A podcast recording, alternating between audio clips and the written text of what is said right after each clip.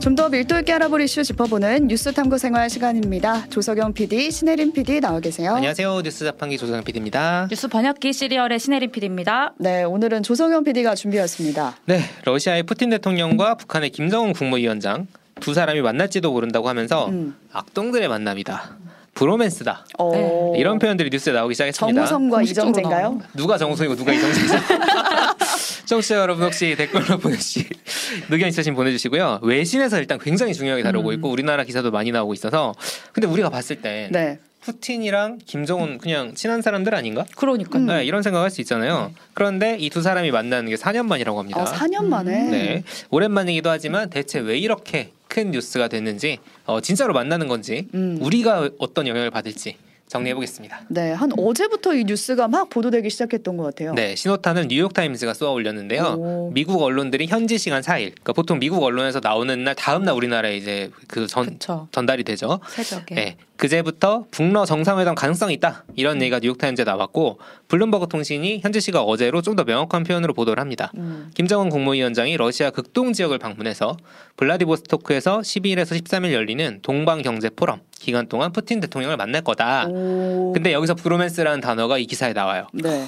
푸틴과 김정은 사이에 싹트는 브로맨스는 세계의 위험한 일이다.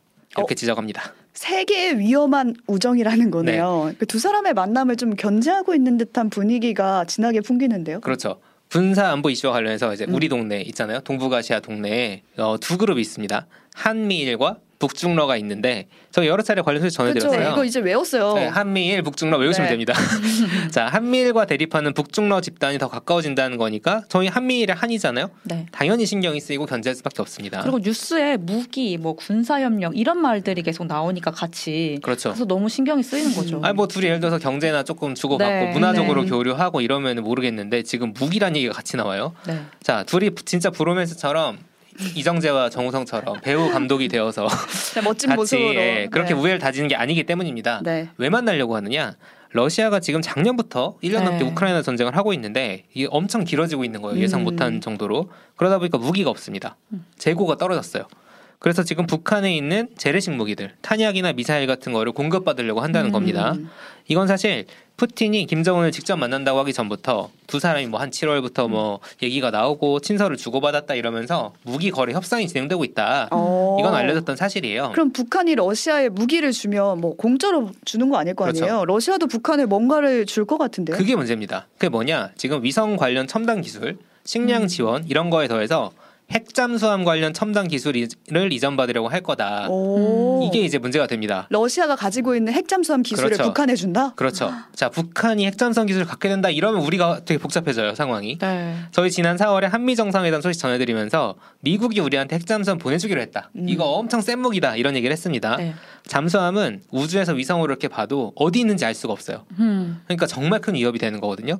그러다 보니까 러시아가 북한에 핵잠수함 기술을 준다? 이건 엄청 큰 문제가 되는 거죠. 음. 그리고 며칠 전에 북중러가 연합 훈련을 할 수 있다는 그런 맞아요. 얘기도 나왔어요. 세르게이 쇼이구 러시아 국방장관, 차기 국방장관이 지명돼서 좀 있으면 전 국방장관 될 사람인데 음. 이 사람이 지난 7월에 북한에 다녀왔습니다. 어, 러시아 스푸트니크 통신이란 매체와 인터뷰에서 이렇게 이런 질문을 받아요. 북한이랑 러시아가 연합 훈련할 가능성이 있냐? 여기에 대해서 이렇게 답합니다. 북한은 러시아의 이웃이고 당연히 군사 연합 훈련이 논의되고 있다. 음. 라는 얘기를 하고요. 그러면서 이웃을 선택할 수 없으니 이웃과 평화롭고 조화롭게 사는 것이 좋다라는 러시아 속담을 인용했다고 합니다. 음. 그러니까 여기 이 말로 따지면 러시아의 이웃인 뭐 중국, 북한 얘네랑 우리 친하게 지낼 그렇죠. 거야라는 거네요. 그런 것 같아요. 게다가 원래 러시아랑 중국은 군사훈련을 하고 있었습니다. 한- 같이요. 같이 하고 오. 있었습니다. 여기에 북한만 추가되면 음. 그럼 북중러 군사훈련이 되니까요. 그러네요. 한미일 같네요. 그렇죠. 여기서 다시 생각해 보면 북중러 한미일 외우라고 했잖아요. 음. 그럼 원래 북중러 친한 거 아니야? 라고 할 수 있는데 이 세 나라가 연합 군사 훈련을 하는 건 언제 이후냐? 6.25 이후로 처음입니다. 오 진짜요? 그 뒤로 네. 한 번도 안 하다가 이번에 하는 거예요? 그렇죠. 자, 문제는 거기 하나 더 있습니다. 이 세 국가가 군사 훈련을 한다면 어디서 하느냐? 가능성이 가장 높은 게 바로 동해입니다. 동해요? 우리 동해. 우리나라 옆 동해. 우리나라 바로 옆에 동해. 네. 일본이 아닌 동해요. 왜? 네. 왜 왜냐하면 바로 옆에 있으니까 그럴까요? 이미 중국이랑 러시아는 동해에서 훈련을 하고 있어요. 아. 훈련을 엄청나게 많이 하고 있고 몇 년 동안 걸쳐가지고 여러 가지 훈련을 하고 있는데 음. 특히 북한이 전투기나 이런 게 다 낡아가지고 공군 연합 훈련을 못 한다는 거예요. 아. 그러다 보니까 김정은 위원장 또 최근에 해군 강화 이런 해군 얘기를 했거든요. 강화하겠다. 그러다 보니까 결국에는 북중러가 군사 훈련을 한다면 해군 중심으로 음. 그 바다가 인접해 있는 게 세 나라 바다가 다 인접해 있는 게 음. 동해잖아요. 거기서 할 거다 이런 관측이 나오고 있습니다. 그러니까 정리를 해보면 푸틴이랑 김정은이 만나서 김정은이 푸틴한테 무기를 주고 그 대신 푸틴은 김정은한테 핵 잠수함 기술을 주고 또 중국까지 껴서 그럼 우리 북중러 세 나라가 동해에서 한번 군사 훈련을 해보지 않을래 하면서 네. 할 가능성이 높다 이 말이네요. 그렇죠, 한국 전쟁 이후 처음으로. 그렇죠. 그러면 우리는 신경 쓰일 수밖에 없는 상황 아니, 굉장히 신경? 쓰이죠. 제가 이거 지금 최선 아나운서 정리한 걸 들으니까 굉장히 신경 그러니까요. 쓰이네요. 홈런왕 호날두님이 진짜 아찔하네요. 이렇게 메시지 주셨어요. 네, 어. 그렇습니다. 신경이 매우 쓰이기 때문에 윤석열 대통령이 어제 G20 아세안 정상회의 참석자 출국을 했습니다. 뭐라고 했냐? 오늘 바로 메시지를 냈어요. 국제사회 평화를 해치는 북한과의 군사 협력 시도는 즉각 중단돼야 한다. 음. 어떠한 유엔 회원국도 불법 무기 거래 금지 등 유엔 안전보장 이사회가 규정한 대북 제재 의무를 버려서는 안 된다. 이게 뭔 소리냐? 이제 해석을 해봐야 될 텐데 네. 람님이 이 만남이 세계를 위협할 것 같은데 이런 식의 무기나 핵기술 공유를 제재하는 국제법은 없는 건가요? 있습니다. 있어요. 법이 있죠. 있어요. 핵 확산 금지 조약이라 방지 조약이라고 NPT라고 이제 핵 기술을 함부로 공유할 수 없는 것도 존재하고 특히 유엔 회원국은 북한과 불법 무기 거그 북한이랑 무기 거래를 하면 안 돼요. 지금 제재 음. 대상이거든요, 북한이. 음. 근데 그거 어디서 결의했냐? 유엔 안전보장 이사회에서 결의를 했어요. 여기에 러시아도 들어가 러시아도 있습니다. 있고. 러시아가 반대하면 이게 통과가 안 되는데 그- 됐단 말이에요. 그때는. 그러면 러시아 니네가 찬성했던 이 결의를 왜 니네가 위반하고 그러냐? 음. 라고 지금 사실 윤석열 대통령이 아세안에 가서 저격을 한 겁니다. 저격을 하긴 했는데 북한이랑 러시아가 뭐 윤 대통령 말을 들을까요? 안 듣죠. 사실 우리 입장에서는 한미일 음. 입장에서는 라인에 속해 있다 보니까 당연히 이렇게 얘기해야 되는 게 맞고 그렇죠. 할 실- 얘기를 했죠. 그렇죠. 전쟁 위협이 고조되면 안 좋잖아요. 음. 그러다 보니까 이런 얘기를 해야 되는데 문제는 저쪽이 할 말이 있다는 거예요. 음, 그럴 것 같아요. 네. 한미일 니들은 다 하지 하지 않았냐. 않냐. 그러니까 저도 지금 속으로 말하면서 찔렀던 게 우리도 한미일 연합훈련 했잖아요. 계속. 그렇죠. 실제로 우리가 동영상에서 계속 하고 있어요. 얼마 네. 전까지 했어요. 그리고 막 되게 친하게 지냈잖아요. 요즘. 그렇죠. 직접 저격하고. 요즘 막. 특히 친하게 지내고 있고 막 네. 셋이 만나기만 하면은 막 중국 러시아 욕하고, 욕하고 중국 러시아- 욕하고 이러고 있는 상황인데 우리가 좀 친하게 진행했다는데 왜 그러냐라고 하는 거죠. 게다가 음. 이제 우크라이나 전쟁에서도 미국은 지금 공식적으로 우크라, 우크라이나에 무기를 지원하고 있어요. 음, 우리나라는 무기 지원은 안 하고 있잖아요. 무기 지원 안 하고 있죠. 네. 아, 공식적으로는 지난 4월에 한번 미국에서 기밀 문건이 온라인에 유출되면서 한국이 우회적으로 우크라이나 전쟁에 포탄을 지원하는 거 아니냐 음. 이제 이런 얘기가 나왔습니다. 어, 우리 정부 공식 입장 안 한다는 거였고 지금까지도 공식 입장은 안 하는 거예요. 음. 그러다 보니까 미국에서도 한국이 우크라이나에 무기 좀 지원해라 이런 요구한 목소리가 요즘도 계속 나오고 있습니다. 아 미국이 옆에서 쿡쿡 찌르고 네. 있군요. 물론 이제 지금 가설로는 그 음. 당시에도 밝혀진 바로는 한국이 미국의 무기를 대여해주고 미국이 그거를 우크라이나에 지원을 한다. 음. 라는 가설이 있었는데 이게 실제로 우- 우리 우리나라 포탄이 우크라이나에서 발견되지 않는 한 음, 확인되지 음, 않기 때문에 이건 정확한 건 아니고요. 네. 어쨌든 그런 가설이 있었는데 지금 그렇게 공식적인 공식적으로는 지금은 우크라이나 쪽에 물자나 음. 지뢰 제거기 같은 이제 비살상 무기들을 지원을 하고 있는 상황입니다. 근데 이 얘기를 듣고 생각을 해보니까 만약에 북한이 러시아를 지원하고 우리가 만약에 우크라이나를 지원하고 뭐 우회적이로든 음. 뭐 어떤 식으로든 그러면 이 전쟁에서 우리와 북한이 간접적으로 부딪히는 장면 아닌가요? 제가 그게 약간 걱정이 되더라고요. 네. 예전에 6.25가 그랬어요. 음. 남한이랑 북한이 직접적으로 붙는 전쟁이었지만 그 뒤에, 뒤에. 미국 있고 일본 있고 소련 있고 중공 있었단 말이에요. 그죠? 그런 거랑 마찬가지 그림이 우크라이나에서 벌어지는 걸까? 혹시 우리는 6.25를 최악의 참사로 기억하고 참상으로 기억을 하고 있고 세계 전 정세도 그때 냉전 시대에 얼마나 비극적이었습니까?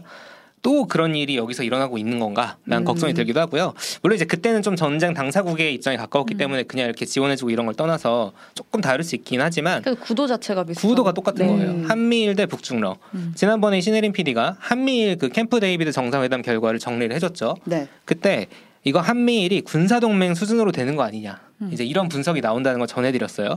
한미일이 물- 근데 그런 식으로 한미일이 밀착되는 상황에서 북중러도 반대급부로 서로 밀착될 수밖에 없다는. 그쵸. 음. 자, 너네끼리 똘똘 뭉쳐? 그럼 우리도 똘똘 뭉칠 거야. 그렇죠. 그런 효과가 발생할 수 있다는 거고요. 이렇게 군사적 긴장이 고조되는 게 과연 우리 국익에 좋은 것인가? 음. 이 부분은 사실 지금 평가하기는 어려워요. 왜냐하면 음. 당장 이렇게 막 뭉치는 구도가 아직 뭐가 정해진 건 없으니까. 하지만 뭔가 미래에는 평가가 가능할 것 같습니다. 결국 푸틴과 김정은 이 두 정상이 실제로 만나느냐 마느냐가 그렇죠. 관심이 될 수밖에 없는 상황이네요 지금. 자 네. 오늘까지 분위기를 보면은 거의 만날 것 같습니다. 음. 물론 어. 틀릴 수도 있어요. 아직 모르니까. 처음에 미국 정부 발로 이 보도가 나왔어요. 음. 그러니까 미국 정부에서 이제 뉴욕 타임스 쪽에 소스를 줬겠죠. 이거 둘이 못 만나게 하려고 일부러 미국이 흘린 거다. 어. 이런 분석이 나왔습니다. 그러니까 이런 정보를 흘리면은 둘이 만나는 걸 좀 꺼리나요? 그러니까 이걸 인지전이라고 하더라고요. 음. 뭔가 이렇게 정보를 가지고 하는 전 그 전술 같은 건데 음. 김정은이 일정과 동선이 노출되는 걸 극도로 꺼리는 사람입니다. 음. 신변 안전에 위협이 있으니까. 아 혹시나 그렇죠. 그래가지고 예전에도 어디 갔으면 갔다 왔다. 음. 라는 게 나중에 알려지거나 아 이미 갔다 오고 나서 네, 아니면 굉장히 짧은 거리를 이동하거나 해서 이제 그런 것들이 노출되는 거를 어, 감수하면서까지 할 거냐. 음. 그러니까 사실 이게 4년 전에 블라디보스토크에서 푸틴을 만났었거든요. 정상회담을 하러. 그때도 블라디보스토크 전체가 엄청나게 통제가 되고 난리가 났었다는 음. 거예요. 안전 때문에 그렇죠. 그때 이제 김정은 위원장이 방탄 열차를 타고 맞아. 갔는데 맞아 맞아. 네, 사진이 여러 개 있는데 네. 색깔만 저렇게 생겼지만 진짜 막 방탄에 뭐 무기 무기로 뭐 대응까지 할 수 있다 반격도 할 수 있다 막 맞다. 별 얘기가 다 있고요. 그거 이번에도 타고 가지 않겠냐라는 보도가 나온 거예요. 음. 저게 참고로 마라톤 마라토너보다 느리다고 할 정도로 저 방탄 열차요? 굉장히 오래 걸려서 블라디보스토크까지 가는데 비행기 타면 1시간 반인데 저거 타고 가면 20시간 걸린대요. 아, 음. 비행기는 더 위험했나 보네요. 근데 비행기는 더 위험할 수 있죠. 음. 우리 저번에 프리고진 어떻게 되는지 보지 않았습니까? 아, 그렇죠. 그러다 보니까 네. 이제 이렇게 동선이 고- 공개되는 걸 감수하면서까지 갈 거냐. 그래서 미국이 선수를 친 거예요. 쉽게 말하면 너네 만날 거지? 이렇게 보면서 음. 나 알고 있어 너네 만날 거. 야 저기 바로 김정은 간다라는 거를 흘림으로써 혹시 못 만나게 하려는 거 아니냐라는 음. 생각을 한 거죠. 근데 김정은 위원장이 그러면은 이 보도를 보면서 아 공개됐으니까 이번엔 안 되겠고 우리 다음에 만나자 이렇게 네. 할 수도 있다는 거네요. 할 수도 있다는 걸 생각을 하고 공개를 한 것 같은데 김정은 이- 위원장 입장에 생각을 해보자고요. 음. 네. 그러면은 어 쟤네가 공개를 했는데 내가 안 가? 그럼 이미지가 뭐가 그렇지. 되겠어? 자존심 상하는데. 자연상할 것 같은데 과연 그 이제 위험과 그 자존심 중에 또 그리고 지금 실제로 푸틴이랑 만나서 뒤에서 무기거리 협상 계속했다고 하지만 결국 정상들끼리 만나야 음. 이큰 결정을 할 수 있을 거 맞아요. 아니에요? 그 한미일 정상회담 얘기할 때도 저희 그 정상들이 이렇게 제대로 각 잡고 만난 게 처음이다. 그렇죠. 음. 그리고 되게 많은 얘기들을 하고 그렇죠. 좀뭐 미증유의 길이다 하면서 되게 맞아, 많은 맞아요. 변화가 예고됐잖아요. 네. 결정을 하고 이 역시 정상들이 결국 만나면 됩니다. 그리고 만나면 또 어떤 일이 벌어질지 좀 걱정되기도 하죠. 걱정돼요. 네. 하고요.